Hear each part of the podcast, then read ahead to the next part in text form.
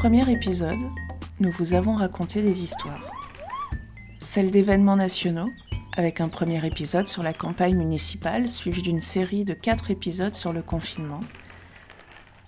On vous a aussi raconté des histoires personnelles, celles des récits de vie, comme dans notre épisode sur le logement social. Cette semaine, c'est une autre forme d'histoire qu'on vous raconte. Celle qu'on appelle mal à propos, nous semble-t-il, l'histoire avec un grand H.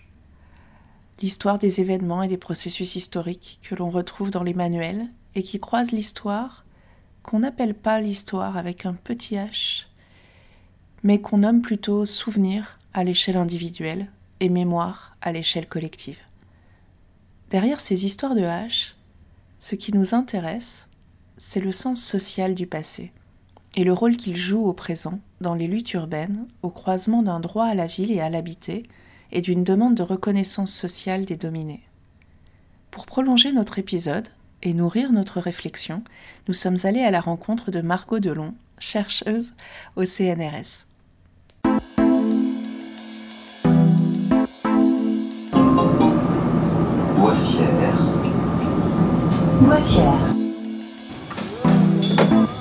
Mais déjà, j'ai un toit sous la tête, c'est bien. Disons que je suis bien chez moi, mais enfin, euh, je voudrais un peu plus grand quand même. Ah. J'ai une petite retraite. Les jeunes ici, ils font quoi? Ils se cachent? Quand j'étais jeune, justement, au chaîne des Anglais, on se moquait beaucoup du quartier de la Boissière. Quartier de vieux, euh, on les appelait les ch'tis.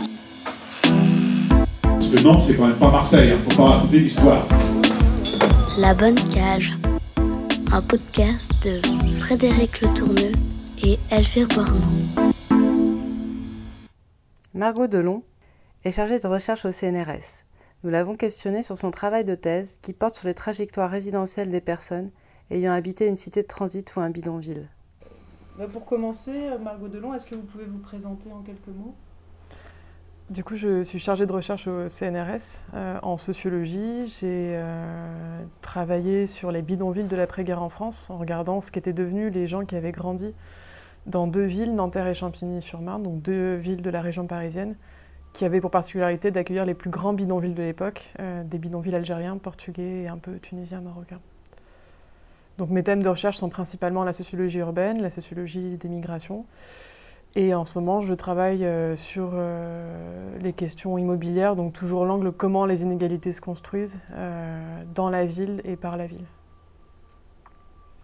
Et alors nous, le quartier dont on parle dans, notre podcast, la Boissière, hein, donc il a été construit euh, après-guerre et en commençant par des cités d'urgence euh, construites un peu à, la va-vite euh, pour loger des Nantais suite au, bombardement.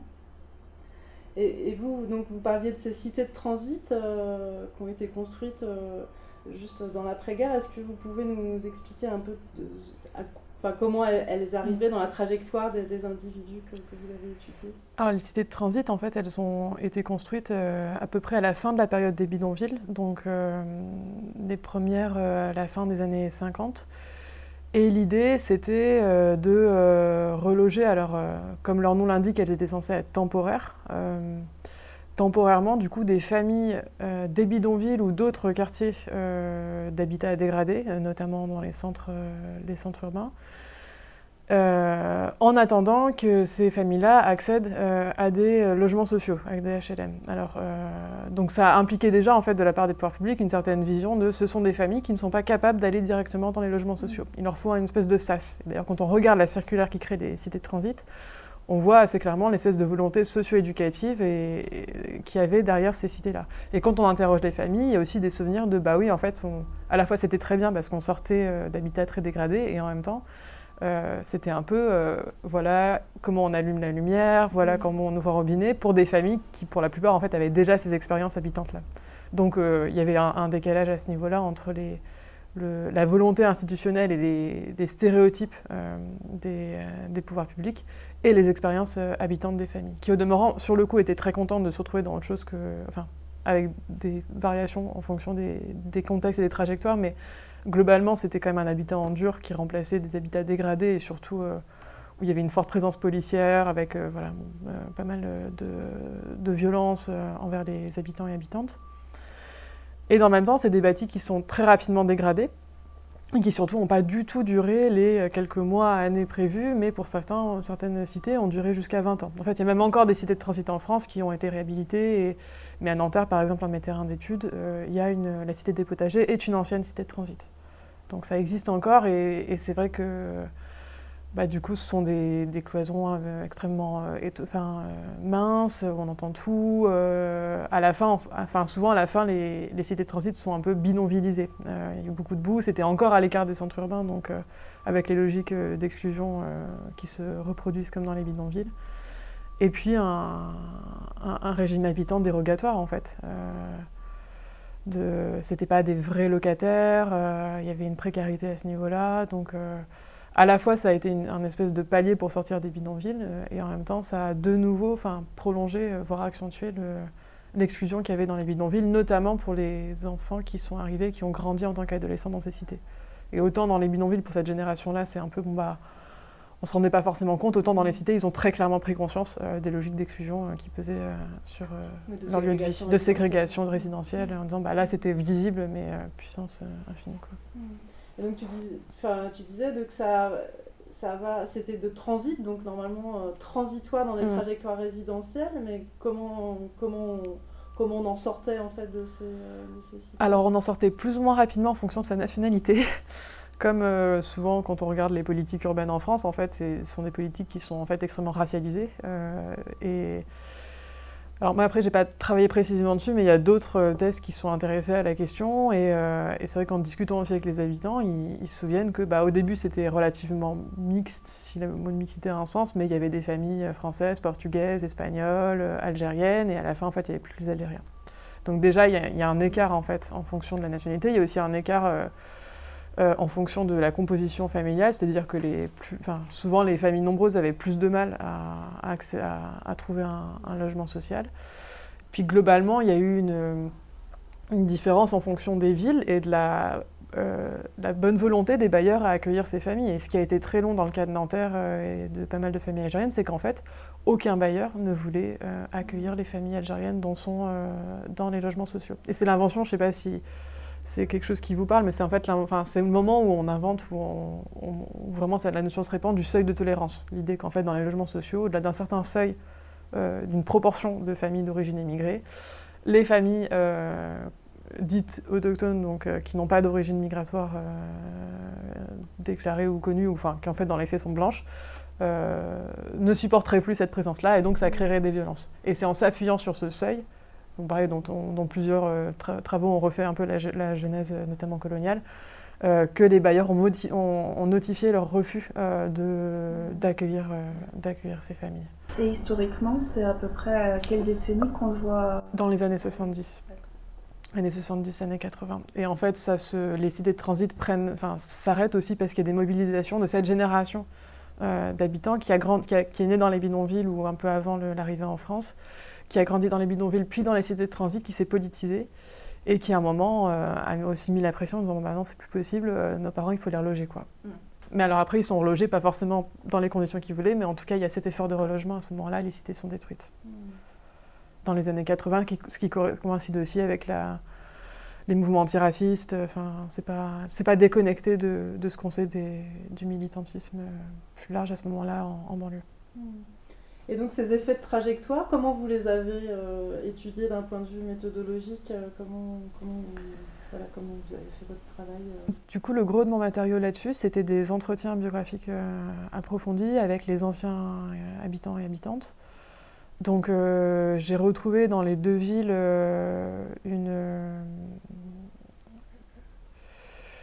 pris une, petite trentaine, enfin à chaque fois, de, de, personnes que je considérais comme des enfants, euh, mm. donc des anciens enfants en fait. Quand je dis enfants, c'est des gens qui ont entre 40 et 60 ans aujourd'hui, donc c'est pas, enfin un peu plus parce que l'enquête commence à dater, mais qui en tout cas au moment de l'enquête avaient entre 40 et 60 ans et qui avaient comme particularité d'avoir grandi alors avec un, enfin je mettais pas de borne temporelle. Euh, parce que qu'est-ce que ça veut dire de grandir? Enfin, Ce qui peut être aussi une question qu'on se pose. Est-ce que c'est 6 mois? Est-ce que c'est 16 ans? Euh? mmh. Mais j'essayais quand même de trouver des gens qui avaient passé un peu de temps en bidonville et en cité de transit. Et euh, en diversifiant les, les points d'entrée et puis les profils des personnes que, que, je rencontrais. Et du coup, ce sont des entretiens assez longs, j'avais aussi des. Après, j'avais, enfin, je montrais souvent des photos pour le même jeu de photos pour voir comment les, les personnes se souviennent de ça. J'ai aussi fait des observations en suivant ces personnes dans différents lieux qu'elles fréquentaient sur place, ou à Nanterre et Champigny si elles étaient encore, ou dans les associations, ou à des occasions commémoratives variées dans les, dans les deux terrains. Donc ça, c'était le volet qualitatif qui est vraiment le, un peu le, cœur de la thèse.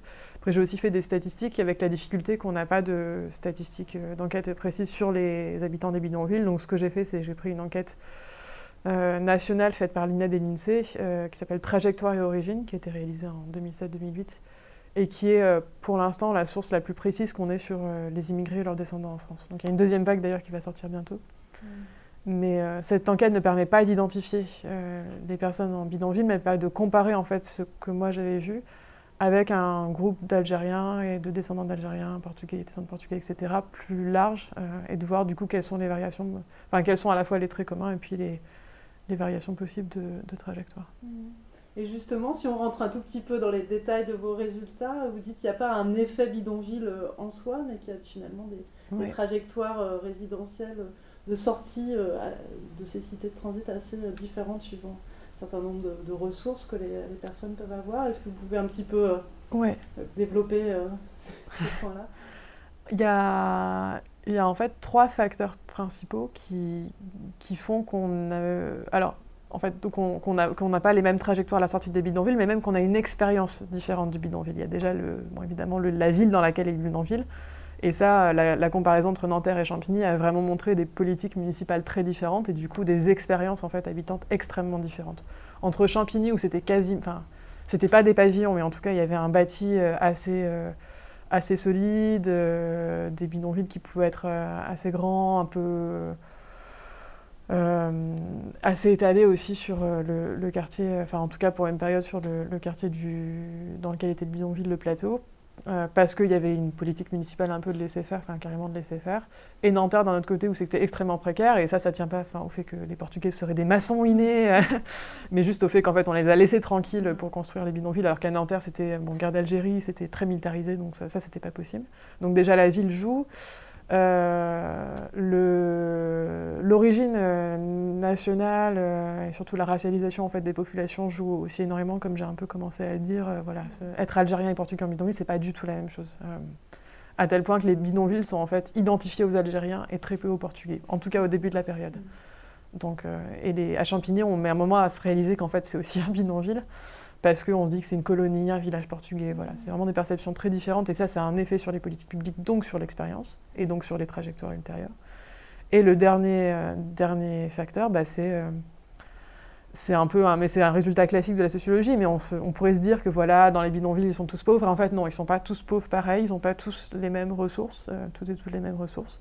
Notamment ce, que ce qui a été appelé les ressources pré-migratoires, c'est-à-dire avec quoi on arrive en France, mmh. avec quels capitaux, euh, culturels, économiques, euh, sociaux euh, Est-ce qu'on connaît beaucoup de gens pour s'insérer Est-ce qu'il y a quelqu'un dans la famille, le père, le grand-père, voire la mère, enfin ça c'est plus rare quand même, qui sait lire et écrire et qui du coup peut accompagner les enfants dans leur parcours scolaire et les mêmes aspirations. en fait, on part pas pour les mêmes raisons et ça, ça, ça, a un effet du coup sur les trajectoires et sur la volonté de certaines familles de s'échapper à tout prix ou d'autres euh, bah, de rester, enfin de rester en tout cas, de, trouver aussi des formes de ressources dans les bidonvilles en termes de, liens, de faculté à s'insérer sur le marché de l'emploi, euh, que, pour qui d'autres, en fait, comme ça ne rentre pas dans leur, euh, dans leur projet migratoire, c'est vraiment vécu d'une manière très différente. Et donc ça, ça donne lieu à différents types de trajectoires avec plus ou moins de, enfin, la combinaison de ces trois ingrédients, avec plus ou moins de précarité, plus ou moins d'ascension sociale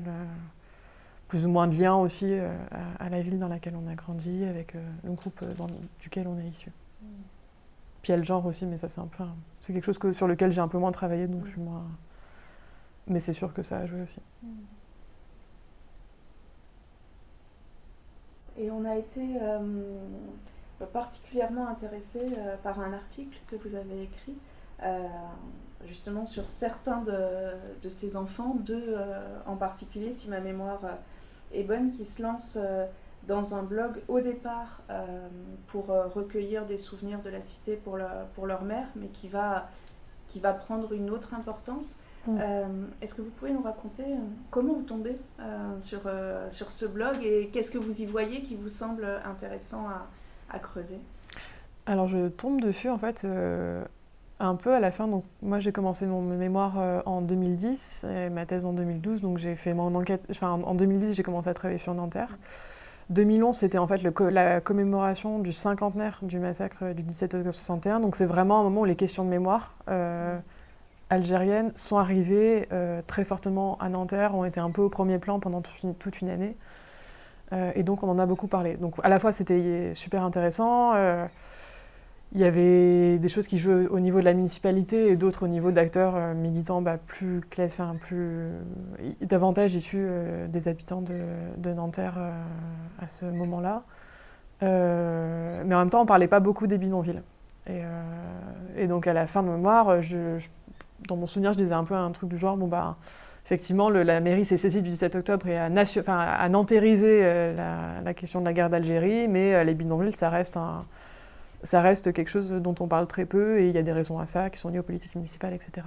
Et en fait, à la fin de, à la fin de mon master, je suis tombée sur le blog. Alors, euh, je sais plus si c'est parce que j'avais euh, de temps en temps, je regardais, enfin, je, faisais des recherches par mots-clés pour voir euh, ce qui sortait.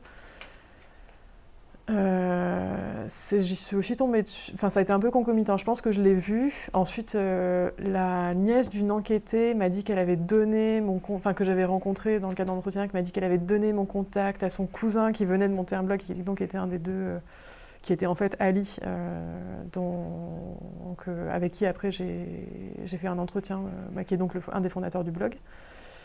Et euh, dans le même temps, en fait, la Société d'histoire de Nanterre, euh, qui est donc l'espèce d'organe euh, commémoratif, enfin pas commémoratif, mais qui travaille sur l'histoire des locales liées à la mairie de Nanterre, qui est une association, m'a dit qu'ils avaient entendu parler de cette démarche du blog et plutôt comme avec un peu de méfiance, parce que voilà, comme je le dis dans l'article, en fait, ça s'inscrit dans des euh, dans, des, rapports de force politique. Et euh, à ce moment-là, les frères à l'origine du blog étaient identifiés d'un bord politique différent euh, de la municipalité. C'était un peu c'est des opportunistes mémoriels, ça va être les municipalités, ils s'en saisissent pour, voilà, pour, pour se faire un nom et pour, enfin, pour être dans la force d'opposition de la municipalité en place. Donc c'est comme ça que j'en entends parler. Et en fait, ce qui, qui bah déjà, ça m'a intéressé en soi parce que bah, ça rentrait dans ce que je voulais faire euh, dans mon travail de thèse et ça prolongeait bien les entretiens. Enfin, c'était un autre support, donc euh, je trouvais que c'était intéressant de voir comment la mémoire se construit ailleurs que dans des, ce que j'avais observé jusque-là, des cafés, euh, des à côté de commémorations où les gens se retrouvent. Donc je trouvais ça hyper intéressant de voir comment ça se construit en ligne. Et par ailleurs, euh, il se trouve que ça a eu un, comme je le montre dans l'article et comme les fondateurs du blog se sont très rapidement rendus compte, en fait, ça a eu un, succès vraiment à l'échelle d'un blog très fort, euh, mais très limité, enfin très limité dans le temps, mais pendant quelques mois, ça a été vraiment la folie. Il y a eu beaucoup, beaucoup de commentaires et un endroit en fait où les gens se retrouvaient. Donc moi, je voyais aussi ça. Enfin, donc je, je, lisais les commentaires, je lisais les articles et, et je voyais il y avait vraiment une espèce de bah, c'est en fait le fait que ça, ça, a créé un espace où les anciens habitants de la cité de transit en question ont pu se retrouver et, euh, et du coup échanger leurs souvenirs, euh, parler de choses dont ils n'avaient pas parlé depuis plusieurs euh, décennies et après construire une mobilisation. Donc mmh. c'est cet, cet espace-là qui a été ouvert numériquement, qui a après a donné lieu à des rencontres voilà, dans la ville. Ça n'est pas resté que numérique, mais ça a en tout cas ouvert des possibilités et des usages multiples en fait, et de la mémoire et de ce support numérique que j'ai trouvé intéressant à, travailler. Et vous dites même que dans les commentatrices, il y avait beaucoup de femmes pour le coup Oui. Ouais, il y avait beaucoup de. Il y avait beaucoup de femmes. Alors après, sur les usages numériques, euh, il y a, quand on. C'est pas quelque chose qu'on voyait. Enfin, ça se voyait un peu à la lecture, mais c'est surtout en fait. En, donc, ce que j'ai fait, c'est que j'ai récupéré l'ensemble des articles et commentaires publiés sur euh, deux ans pour voir un peu comment, euh, bah, comment ça évolue en fonction des périodes et et, euh, et, avoir peut-être comme il y a, enfin je crois qu'il y a plus de, il y a plus de 5000 commentaires, il y a une centaine d'articles et en fait à la news souvent, enfin comme, comme pour les stats c'est dur de voir euh, des, des, choses, euh, des choses quand il y a une grosse masse de données, donc je voulais un peu voir bah, comment, enfin quels étaient un peu les grands paramètres de la participation et des usages de, de ce blog. Et, et, du coup ce qu'on voit c'est qu'en fait les femmes commandent beaucoup et sont vraiment là à faire un travail un peu de maillage relationnel et mémoriel très dense Mais en revanche, c'est rarement elles qui écrivent les articles. Il y a un peu mais c'est aussi, c'est pas propre à ce blog-là en fait. C'est quelque chose qu'on retrouve dans plein d'autres supports ou sphères de la vie sociale. Mais en tout cas, cet effet genre, il, il, jouait, il jouait pas mal à ce moment-là. Elles sont un peu les, elles organisent, elles mettent en place, mais après elles sont rarement mises en avant. Encore que de la part des fondateurs, il y avait aussi cette volonté de, de mettre en avant des, des, figures de femmes. Euh. Il n'y avait pas spécialement, enfin, il y avait pas de volonté en fait de les cacher. Je pensais plus des mécanismes de, en fait, euh, d'inégalité de genre qui se sont mis en place à ce moment-là, mais qui en tout cas n'étaient pas, enfin, relevaient pas d'une volonté des. Au contraire, il y avait un peu une volonté, il y avait beaucoup d'appels à parler, à, dire ses souvenirs. Euh, à, s'impliquer et à écrire des articles, mais en fait, il y a aussi des mécanismes d'auto-exclusion et de censure euh, qui, jouent. Enfin, bref, ça, ça fait euh, ce mélange-là. Et euh, on a à la fois dans, dans vos travaux, tels que je les perçois, je laisserai me corriger, une, un habitat qui, dès le départ, est pensé comme transitoire, comme un entre-deux. Et j'ai l'impression qu'on pourrait dire la même chose de la hum, mémoire dont, dont vous parlez, au sens où c'est pas euh, l'histoire euh, institutionnelle, en tout cas c'est une version différente mm. euh, de celle de l'histoire institutionnelle et, et, je trouve qu'il y avait, enfin je percevais ce fil directeur là mm. de ce qui s'exprime quand on le vit en matière mm, de mémoire ou de trajectoire résidentielle et ce que renvoie l'institution euh, des normes d'habiter ou, des normes euh, historiques Oui. Bah je pense qu'effectivement, c'est un, un, des fils directeurs. C'est le. Euh, bah c'est les rapports de domination en fait qu'on retrouve et en matière d'habitat, en matière de trajectoire résidentielle et en matière, en matière de mémoire. Et ce qui est assez fou pour ces groupes-là, c'est que euh, bah, c'est ce que me disait un interviewé, c'est qu'en fait, euh, il y a une continuité des discriminations et, et, de, et des dominations qui, rend parfois les choses assez insupportables. C'est que, effectivement, on veut pas. On veut pas de ces familles-là euh, dans les logements sociaux, on n'en veut pas dans certaines formations. Enfin, voilà, l'exclusion, ça commence aussi à l'orientation à l'école on n'en veut pas dans certains quartiers de la ville. Euh, donc il y a beaucoup. enfin, les enquêtés euh, algériens, en tout cas, ont des souvenirs de racisme vraiment extrêmement nets et, euh, et violents. Et on n'en veut pas non plus, même quand c'est entre guillemets que de la mémoire. en fait, pour que cette histoire-là des bidonvilles devienne quelque chose dont on parle à Nanterre, il a quand même fallu des mobilisations importantes. alors qu'on aurait envie de dire, bon, bah c'est une rue, ça coûte pas grand-chose. Enfin, à la fin, ce qu'ils ont eu, c'est deux rues euh, nommées après, donc, du nom de la cité de transit et du nom d'Aden Bigemia, qui est un, un, habitant de la cité de transit qui a été assassiné euh, au début des années 80 par un voisin, donc ce qui a été interprété comme un crime raciste. Et donc c'est un souvenir qui est vraiment fort en fait pour cette génération. C'est euh, on a assassiné bah, un habitant parce que c'était un, c'était un un, jeune issu de l'immigration. Euh, et du coup, euh, il y a un peu ce... Après, on sait que c'est le symbolique en fait est jamais neutre et que c'est toujours euh, chargé d'enjeux politiques. Il y, a des, raisons politiques pour lesquelles ça s'est pas fait. Mais oui, en tout cas, il faut il y a toujours une forme de conflit comme nécessaire à la reconnaissance et je pense que c'est aussi une forme de fatigue importante pour certains militantes et militants de dire bah, en fait il faut toujours se battre pour euh, se faire une place, pour qu'on en reconnaisse. C'est des populations à qui on ne donne pas leur place de manière systématique euh, dans la ville et dans les espaces euh, mémoriels nationaux. Enfin, je ne parle même pas de la place des bidonvilles à l'échelle mm. nationale. Quoi. Mais... Et il y a eu ces, ces deux rues. Est-ce que vous disiez que le blog, il y a eu une activité intense mais réduite dans, dans mm. le temps. Est-ce qu'il est qu'il s'est arrêté parce que les rues étaient été nommé ou est-ce qu'il y a d'autres euh, raisons euh, qui expliquent ça? C'est un peu. Euh, du coup, j'ai pas de point de comparaison avec d'autres entreprises mémorielles similaires.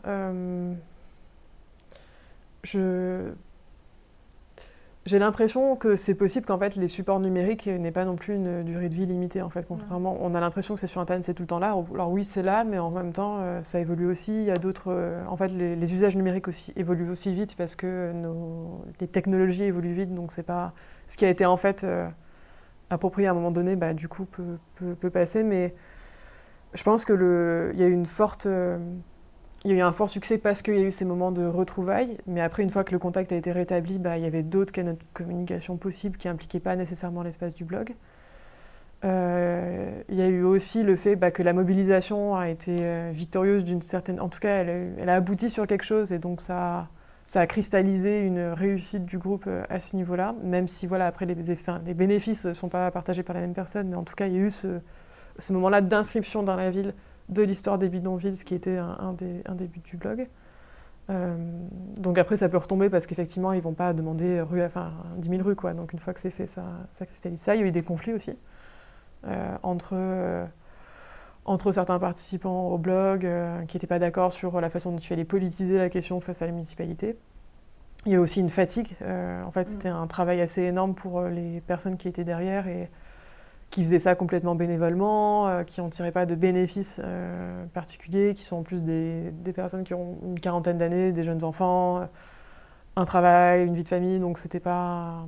Enfin, je pense qu'il y a plusieurs facteurs qui expliquent ça, mais il n'y avait pas de cause unique qui explique que d'un coup ça s'est arrêté. Et pour le, fait, ça, pour le coup, ça ne s'est pas arrêté d'un coup non plus. Ouais, ouais. Ça a un peu. Enfin, ça a doucement descendu, et puis après. Euh, je, enfin, et puis même après, j'ai aussi arrêté de le consulter. Mmh, Donc, euh, peut-être que depuis quelques mois, il y a une activité débordante, mais en tout cas, j'ai l'impression que c'était pas trop la, la dynamique. Et ça, en vous écoutant, ça m'a amené une question euh, méthodologique qu'on a, qu'on a eue aussi de notre côté. Euh, C'était celle de, de l'anonymat. Dans mmh. les études, on apprend que méthodologiquement, c'est oui. quelque chose d'hyper important. Mais à partir du moment où on s'intéresse à une ville et dans mmh. une ville à un habitat euh, particulier qui oui. est là et pas ailleurs et qu'on retrace des initiatives euh, militantes euh, mmh. qui vont avoir des effets visibles qu'on peut retrouver dans la presse. Oui. Comment vous vous êtes débrouillé avec, avec ces questions-là? Ben, c'est pas enfin j'ai un peu au début j'étais j'avais une posture de me dire bah en fait ces, ces lieux là c'est important il faut qu'on les identifie donc, ce qui explique mon choix, mais en fait, de ne pas anonymiser les bidonvilles dès le début. Bon, et après, une fois que j'ai fait ce choix-là, je me suis dit que j'aurais peut-être pu faire autrement, mais c'était trop tard. J'avais déjà commencé à dire que c'était les bidonvilles de Nanterre et ceux de Champigny. Du coup, j'ai pas, j'ai pas poursuivi. Mais c'est vrai que c'est des vraies questions de. En fait, qu'est-ce qu'on perd si on anonymise? Moi, j'avais l'impression qu'on perdait beaucoup, mais en même temps, je... ça, ne... ça m'aurait obligé à expliciter ce qui rendait particulier ces contextes-là, et qui est un peu du domaine de l'implicite. Bon, voilà, c'est Nanterre donc à la fois j'explicite certains trucs, mais je, je m'appuie aussi sur le fait que les gens savent. Ouais, que, ouais. bah, tout le monde ne sait pas ce qu'est qu Nanterre, mais en tout mmh. cas il y a des choses qui sont un peu partagées et peut-être que ça aurait été intéressant de les expliciter dans l'analyse. Donc maintenant je suis un peu revenue sur cette. Enfin, je, mmh. Sur mes prochains terrains, je ne sais pas.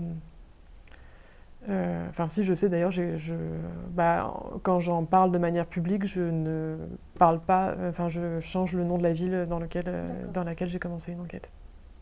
Mais. Euh, mais c'est quelque chose avec lequel je suis pas encore euh, mmh. très à l'aise.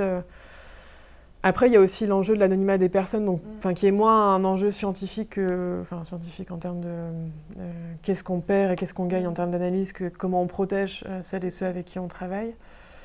Et ça, pour le coup, euh, je pense qu'on peut je pense qu'en fait, il y a plusieurs choses, qui, ça dépend aussi de sur qui on travaille. Il y, a des, bon, il y a des populations qui sont dominées sur lesquelles on travaille, qui, ont, qui courent des risques si on travaille avec elles, et là, il faut vraiment se demander, bah, est-ce que c'est important? À quel point c'est important en fait de publiciser et quels effets ça va avoir euh, le travail qu'on fait avec elles et eux. Et il y a un enjeu aussi de protection de la vie privée, euh, qui pour des cas peut-être un peu moins extrêmes, mais où du coup, je pense que l'important, c'est de ne pas retrouver les personnes avec qui on a travaillé mmh. en tapant leur nom sur mmh. euh, leur nom ou alors le le nom du quartier. Donc par, là, changer. Donc ce que j'ai fait là pour le cas du blog, c'est que j'ai changé le nom du blog. Euh, et du coup, de la cité de transit, j'ai évidemment changé euh, les noms des personnes que j'avais rencontrées et certaines de leurs caractéristiques. La fratrie, notamment, enfin, c'est pas leur métier. Euh, il y a quelques détails qui ont changé pour pas qu'on puisse en tapant leur, enfin que ça puisse pas leur nuire en fait directement.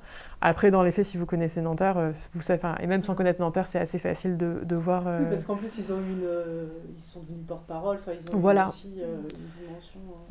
Et en même temps, je, ça m'aurait embêté qu'en tapant leur nom sur Internet, on, on tombe typiquement sur cet article et qu'on lise euh, des choses qu'ils n'avaient peut-être pas envie de... Enfin, pour le coup, je, même s'ils m'avaient dit que voilà, il n'y a pas de, pas de problème pour utiliser euh, leur nom et tout, je trouve que c'est un... C'est quelque chose... Ça, ça me paraît... Euh, on n'a pas de mal à les reconnaître si on sait, mais si on ne sait pas et qu'on ouais, tape, que vous voulez, enfin je sais pas, qu'ils cherchent un boulot et qu'on veut les engager et qu'on tape leur nom, on les trouvera pas quoi. Et moi c'est ce qui me, à ce stade-là, c'est ce qui me paraissait important.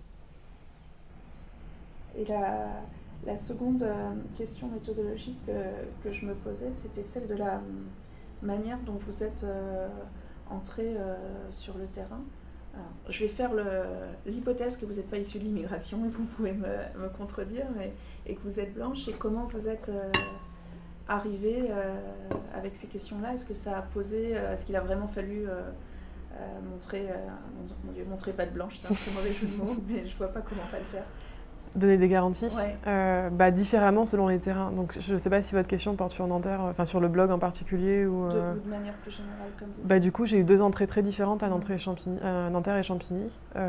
donc effectivement, je n'ai pas, pas d'origine migratoire, je suis blanche et j'ai été très clairement identifiée comme telle dans les deux mm. terrains. Euh, à Nanterre, ça a été donc est le terrain que j'ai commencé en premier. Euh, j'ai eu différents points d'entrée, euh, donc je connaissais aussi des. Bon, il se trouve que mon directeur de thèse habitait à Nanterre et qu'il y habitait depuis suffisamment longtemps pour connaître des gens. il avait été notamment animateur dans des, des, colonies de vacances dans les années 80, donc certains de ses amis étaient en fait des anciens habitants des cités de transit, donc il a, qui m'a présenté. Donc j'ai eu ce, cette entrée-là. J'ai eu une entrée aussi, j'ai fait un stage en fait euh, dans le CCS, enfin le Centre communal d'action sociale de la ville de Nanterre pendant trois mois entre euh, mon M1 et mon M2. Donc j'ai aussi rencontré des gens par ce niveau-là. J'ai passé beaucoup de temps sur place à, faire, euh, à être là aux, différents moments de la vie locale. J'ai, bah, par le blog et par euh, les différentes associations que j'ai connues, enfin, il y a eu un peu d'interconnaissance aussi, en fait, euh, des gens qui connaissent des gens qui finissent par connaître des gens. Donc ça, et à la fin, j'avais quand même un, certain nombre de points d'entrée, 6 euh, ou 7, je pense, qui me permettaient de relancer pour avoir des entretiens. Et plus je passais du temps, plus j'avais ces différentes facettes-là, et ça m'a permis de. Enfin, aussi, les gens étaient assez, enfin, étaient assez volontaires pour en parler. il y avait aussi un peu. Alors, un rapport de genre et d'âge où ils étaient contents que j'avais un peu l'âge de leurs enfants qui s'intéressaient mhm. pas forcément à leurs histoires.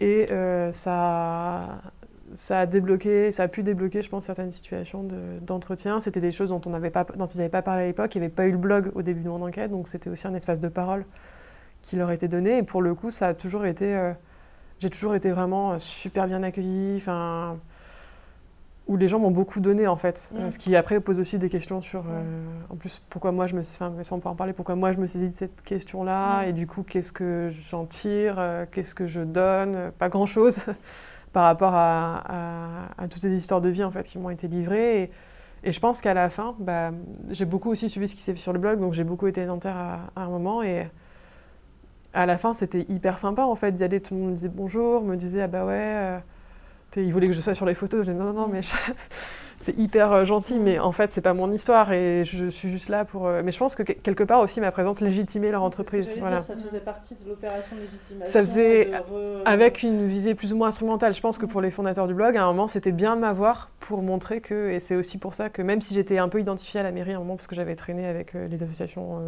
plutôt liées à la municipalité. Euh, ça a été bien de m'avoir et, j'avais un peu peur de me dire zut, ils vont penser que je suis avec la société d'histoire, ils vont pas vouloir me parler. En fait, pas du tout parce que c'était. Ils m'ont pris aussi pour ce que j'étais une étudiante. Euh, voilà, j'avais pas d'intérêt particulier à Nanterre et du coup, ça, ça aussi, euh, même si j'ai jamais rien écrit sur le blog ou ils m'ont jamais demandé euh, de m'interroger ou quoi que ce soit, mais en tout cas, ma présence dans les, au moment en fait où bah, il y avait aussi des représentants de la municipalité donnait aussi du crédit à ce qu'ils faisaient comme elle donnait à une petite échelle du crédit aux personnes qui me racontaient leur histoire. Une histoire qui est souvent niée, euh, stigmatisante, et là, ils avaient un espace de parole euh, voilà, où j'essaie, évidemment, dans la mesure du possible, d'être aussi euh, ouverte à l'écoute et pas dans le jugement, parce que c'est mon métier, du coup. et je pense que pour le coup, c'est quelque chose que je fais plutôt bien. Donc ça, ça, ça a bien marché. Et du coup, j'ai dit, alors voilà, c'est pas des gens que je revois là, mais en tout cas, sur le moment, c'était des relations assez fortes. Donc ça, c'était à Nanterre c'était super, c'était, j'adorais aller à Nanterre. Euh, les entretiens étaient hyper émouvants. Et puis je suis arrivée à Champigny, où on aurait pu se dire c'est plus facile parce que je suis blanche, effectivement, et les Portugais sont. Alors après, c'est un peu plus compliqué, mais c'est globalement une population euh, migrante qui est assimilée euh, aux blancs, avec des nuances, avec certaines nuances. Et en fait, ça a été hyper dur. Euh, ça a été hyper dur parce que l'histoire des bidonvilles n'occupe pas du tout la même place à Champigny qu'à Nanterre. Euh, pendant un moment, je me suis même dit, mais il y a vraiment eu des bidonvilles ici où j'ai halluciné, euh, c'est pas possible. tout le monde me disait non, non, c'était pas dans un bidonville que j'habitais. Les gens étaient très méfiants en fait. Et ce qui tient en fait au fait qu'ils n'ont pas du tout eu à subir la même stigmatisation. Et que pour eux, c'est plutôt quelque chose qu'ils ont, ils ont eu le sentiment d'avoir à invisibiliser de manière stratégique. Alors même si c'était pas pensé comme une stratégie, mais en tout cas, c'est quelque chose Donc, qui est plus revenir sur occulté. l'histoire, c'est mettre. euh, Mettre à jour des choses qui sont Ouais. pas. Alors même s'il y avait des tensions, hein, c'était pas si net que ça. Enfin, pas parler d'une période euh, de sa vie euh, entre 10 et 15 ans, euh, de pas dire où on a grandi, euh, c'est des choses qui peuvent être compliquées à gérer pour tout le monde. Enfin, mais ça a été beaucoup plus compliqué. J'ai aussi des difficultés d'accès au terrain. Euh, parce que, bah, en fait, ce qui est intéressant, c'est qu'une association s'est montée à peu près au même moment. Donc, euh, comme euh, je sais, je sais plus à quel point je l'ai anonymisé, je me souviens plus du nom que je lui ai donné, mais bon, c'était un peu la même chose qu'à Nanterre, donc, mais moins militant et beaucoup plus euh, avec une visée mémorielle euh, vraiment moins offensif. En fait, c'était de rendre hommage au maire de l'époque en lui offrant une statue, et ça rentre vraiment dans la construction d'une image du portugais comme euh, immigré modèle, euh, qui fait pas de vagues. et c'est, enfin voilà, donc c'était plutôt ce type d'association, là. Donc j'ai rencontré par l'intermédiaire des archives quelqu'un qui à l'époque était secrétaire en fait de cette association.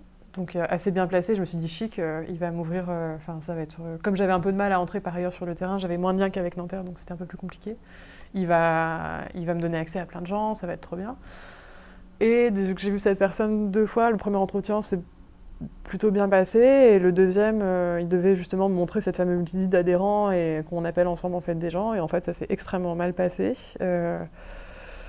C'est voilà bon je- du coup j'ai subi une forme de harcèlement euh, sexuel euh, ce jour-là euh, donc je suis partie j'ai fini par partir. L'étudiante qui est allée après moi en master parce qu'il y avait une autre étudiante qui travaillait sur le même sujet à ce moment-là elle est partie en courant elle a déposé une main courante donc ça a été et après ça m'a pris six mois en fait pour contourner cette personne et arriver à l'association. Mais ça, j'en parle pas, enfin, ça, ça peut paraître anecdotique, mais c'est aussi des choses qu'on rencontre en tant que chercheuse et souvent on n'en parle pas.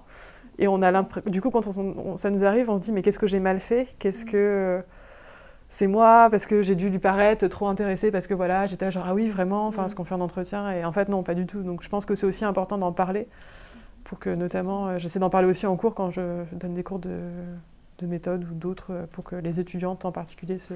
donc voilà c'est c'est pour dire que ça a été un peu plus compliqué pour cette raison-là, mais aussi parce qu'il y avait un contexte moins favorable à, à la dissibilité de cette mémoire euh, à Champigny. Mais j'ai fini par faire une enquête, voilà, j'ai fini par trouver des gens, ça s'est bien passé. Euh, mais j'ai toujours eu un peu un rapport un peu com- plus compliqué à, à ce terrain-là. Ouais, c'est pas...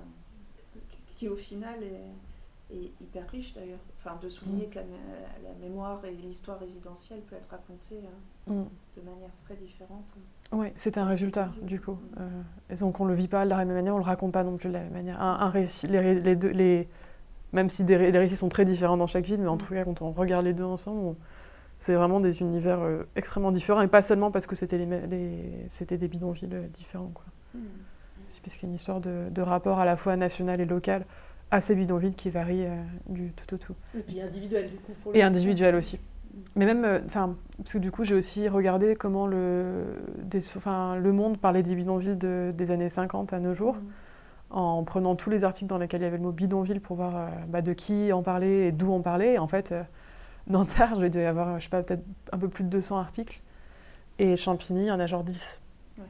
Alors que c'était, enfin, il y avait 15 000 habitants à Champigny. Enfin, le- bon, les recensements sont sont pas terribles, mais on, on- on estime les, les pics de population 15 000 à Champigny et 10 000 à Nanterre. Donc en fait, c'est Champigny le bidonville le plus gros et c'est celui dont on, enfin, personne ne sait qu'il y, a y eu un bidonville à, à Champigny. Et pour, euh, pour finir, vous avez euh, déjà un, un tout petit peu dit, mais pour aller euh, plus loin de manière euh, réflexive, qu'est-ce que vous pourriez dire de... Alors, soit de pourquoi vous êtes allé vers cet objet ou avec quoi vous êtes ressorti Mm. euh, de cet objet qui vous a interrogé dans votre travail de chercheuse, voire dans la place de- Mm. qu'une chercheuse peut avoir dans la société? Du coup, je suis arrivée à cet objet assez jeune en fait, parce que j'étais en M1, euh, c'était ma première enquête. euh, j'ai un cursus où j'ai pas, enfin, pas beaucoup fait de sociologie en fait avant le master. J'ai fait euh, des sciences sociales de manière générale, puis pas mal d'anthropologie, mais sans vraiment de terrain. Et j'y suis arrivée par un intérêt pour la ville qui, pour le coup, s'est jamais démenti, un intérêt pour les inégalités qui paraît. Enfin, moi, je considère enfin, en tout cas, pour moi, le travail de sociologue, c'est un travail de, de d'analyse des inégalités principalement, enfin en tout cas cette partie du métier de sociologue que je fais. Donc ça, c'est toujours resté et c'est quelque chose auquel je crois fortement et c'est quelque chose que je ferai probablement toujours, même... Ouais, la ville, ça reste un, un centre d'intérêt fondamental pour moi.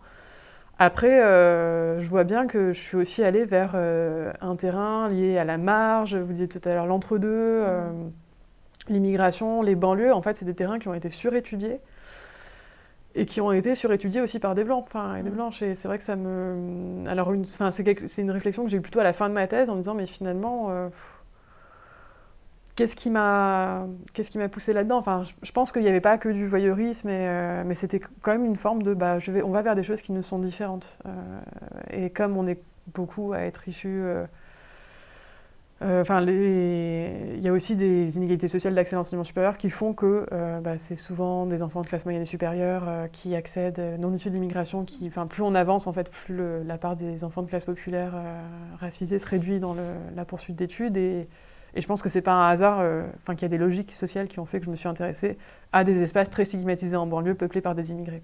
Alors que c'était pas, peut-être que c'était pas mon histoire, enfin c'est clairement pas mon histoire, et peut-être que c'était pas à moi de, de, de m'en charger. Et, et, de fait, j'en ai tiré des bénéfices euh, symboliques et matériels importants. J'ai été recrutée, j'ai eu un poste, euh, enfin. j'ai eu un prix de thèse, je me suis construit une notoriété, enfin, alors pas, pas, pas de folie, hein, mais mmh. voilà, je, mes, mes travaux ont été lus et discutés. Et ça pose quand même la question de, ben, ok, euh, mais.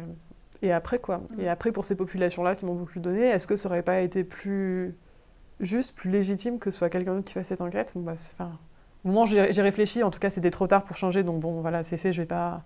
Puis, par, enfin, moi, c'est une enquête que j'ai adoré faire, mm. euh, que j'ai trouvé hyper intéressante, mais c'est vrai que, en tout cas, avec quoi j'en suis. C'est pas pour m'auto-flageller, mais c'est pour dire qu'en tout cas, j'en suis sortie avec une envie de travailler un peu sur autre chose et de travailler plus sur euh, bah, les dominants. voilà. Je sais pas si on est, je pense qu'on est aussi beaucoup à avoir ce mm. cheminement-là, de se dire bon bah maintenant il faut. Euh, déjà, c'est des terrains surétudiés, donc il faut arrêter. Euh, enfin, en tout cas, moi, je pense, pour dans certaines configurations, il faut arrêter et il faut aussi regarder comment ces inégalités-là. C'est important de documenter ce qu'elles font, mais c'est aussi hyper important de documenter mais comment elles existent et en fait pourquoi les habitants des bidonvilles ne pouvaient pas se loger sur le marché privé?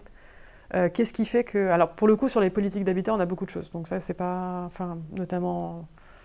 Sur, enfin, sur le cas des bidonvilles, il y a eu des thèses, des habilitations, il y a eu des livres, donc ça, ça c'est plutôt bien étudié. Mais euh, maintenant, du coup, je travaille sur l'immobilier. Je travaille sur les propriétaires bailleurs et je regarde comment on devient bailleur. Alors, ça ne veut pas dire que tous les bailleurs sont d'affreux euh, rentiers, extrêmement riches. Il y a beaucoup qui sont issus de classe populaire et c'est cette diversité-là qui m'intéresse. Mais en tout cas, j'essaie de. Enfin, maintenant, ça me paraît. Pour mes recherches, ça me paraît plus important de mettre l'accent sur la production des inégalités euh, en amont. Euh, ouais, comment travailler du coup plutôt sur des populations euh, plus dominantes. Donc, pas enfin, je pense que j'irai pas travailler sur des locataires, par exemple. Je mm. préfère travailler sur des propriétaires voir comment c'est construit de, de, ce côté-là. Mais peut-être que je dis ça et que dans dix ans, je ferai autre chose. Mais en tout cas, là, c'est ça qui m'anime pour le moment. Euh, je me demandais si vous venez d'arriver dans les circonstances du confinement hein, qui sont déjà particulières, mais il y a aussi des circonstances nationales sur la recherche euh, et ce qu'elle pourrait euh, devenir. Est-ce que c'est c'est très à chaud, hein, mais je me demande si vous aviez un ressenti, une projection d'arriver dans quelque chose d'aussi incertain c'est ouais, ça a été une année un peu compliquée en fait. Enfin, enfin à la fois euh, bah, super parce que je suis sortie de la précarité, je peux me projeter dans des recherches euh, longues et dans des relations de travail euh, avec des collègues ici, ce que j'avais jamais en fait envisagé de faire parce que bah, j'ai toujours enchaîné des contrats relativement courts, donc donc ça, ça, enfin à la fois j'ai une chance immense et c'est super confortable et j'apprécie ça tous les jours et en même temps c'est vrai que les derniers mois euh, ont été assez euh, perturbants de ce point de vue. Enfin, je, enfin, je me suis pas mal mobilisée à, l'hiver euh, et contre la réforme des retraites et contre la loi de programmation pluriannuelle pour la recherche, donc qui est une loi de qui, qui je sais pas comment le dire de manière sobre, mais qui détruit beaucoup de choses dans une université qui est déjà à terre pour plein de raisons et dans les conditions d'accueil des étudiants et dans les financements et dans la précarité en fait euh, des enfin voilà je suis peut-être pas la mieux placée pour en parler euh, là mais euh, mm. dans la précarité en fait des, des, des, docteurs et des personnels administratifs hein, des, des biatos et et du coup, ça, je, pense, je trouve que ça pose d'autant plus vivement la, question de la responsabilité de ce qu'on fait en tant que chercheuses et chercheurs et, et de comment. Euh, enfin, il faut, on peut plus rester. Enfin, on peut plus. Enfin, jamais. C'était jamais tenable, mais ce truc de rester à l'écart de, des mobilisations et euh, de de se draper un peu dans une posture d'objectivité euh, à laquelle je crois pas trop. Euh, ça me paraît pas du tout tenable et je pense qu'il faut vraiment mettre nos instruments de production de, de connaissances euh, et de compréhension, de, enfin plutôt de connaissances en fait que de nos instruments de compréhension du monde qui nous entoure au service de, des mouvements sociaux le plus possible quoi. Parce que enfin Enfin, le confinement a révélé des trucs qui étaient déjà là avant, et les inégalités qui explosent. Euh, je pense que ça se voit aussi dans votre euh, quartier, mais on le voit à la fac aussi. Enfin, on le voit dans tellement de des contrats qui ne sont pas renouvelés, des étudiantes et étudiants qui en fait littéralement crevaient de faim et personne ne faisait rien. On les obligeait à passer des examens. Enfin, pas, ça paraît, tout paraît fou en fait après le confinement et c'est un peu dur de fois de se remettre et se dire bah, quel est l'intérêt de ce que je fais au vu de ce qui se passe et de l'urgence qu'il y a encore plus forte qu'avant à se mobiliser et à, à détruire, euh, reconstruire euh, un système dans lequel on ne soit pas enfin, exploité, euh, dominé. Enfin, je sais pas, ça. Ouais, du coup, c'est à la fois très confortable et ça pose plein de questions. Je trouve ce, contexte, enfin, en tout cas, confortable pour moi parce que, enfin, sorti de la précarité et en même temps un peu déstabilisant dans ce que ça augure en fait, de se dire, bah, ouais, je c'est bizarre aussi, parce que j'ai tellement d'amis qui sont dans la précarité et je me dis toujours bah, pourquoi, enfin, pourquoi moi enfin, mm. c'est pas de... C'est cool, hein, je vais pas... Je vais pas... Non, mais, on est dans une rareté. une rareté euh, qui... disponible, qui fait qu'il y a forcément ces expériences différentes entre... Et qui tiennent pas Enfin... Mm. Je... Bon, après, il se trouve que je crois pas trop à la notion de mérite non plus, mais mm. qui... T'as l'impression que ça tient vraiment à rien, quoi. Et du coup... Euh, ça, je trouve que c'est un truc important à garder en tête pour se dire bon bah on est là, mais euh, faut pas oublier euh, tout le reste quoi. Enfin, le syndrome du dernier arrivé qui ferme la porte et après tout va bien. Euh. J'espère que je serai jamais cette personne parce que ça me ferait très mal quoi. Mais voilà. On a contacté Margot par mail après avoir lu son article sur la mémoire. On a alors découvert qu'elle venait d'être recrutée à Nantes, puis qu'on s'était déjà rencontrés. C'est le premier épisode qu'on a pu enregistrer en face à face. Tous ces petits faits à première vue banals disent quelque chose de l'importance des relations humaines dans la recherche. Cette importance s'exprime au-delà de nous, par le sens dont l'a investi Margot. C'est à une forme de compagnonnage qu'elle nous invite, par son authenticité dans son récit des conditions d'enquête, et par l'évocation des tensions qui pèsent aujourd'hui sur les épaules des rares chercheuses et chercheurs à obtenir un poste pérenne dans l'enseignement supérieur et la recherche publique. Le compagnonnage ne se comptabilise pas, ne s'évalue pas, et pourtant ce sont bien cet engagement et ces liens informels des jeunes docteurs qui fait tenir debout, dans un équilibre précaire, la recherche aujourd'hui. La Bonne Cage est un podcast documentaire dans lequel Fred et Elvire vous invitent à partager le quotidien d'une enquête dans un quartier populaire. On se retrouve dans 15 jours.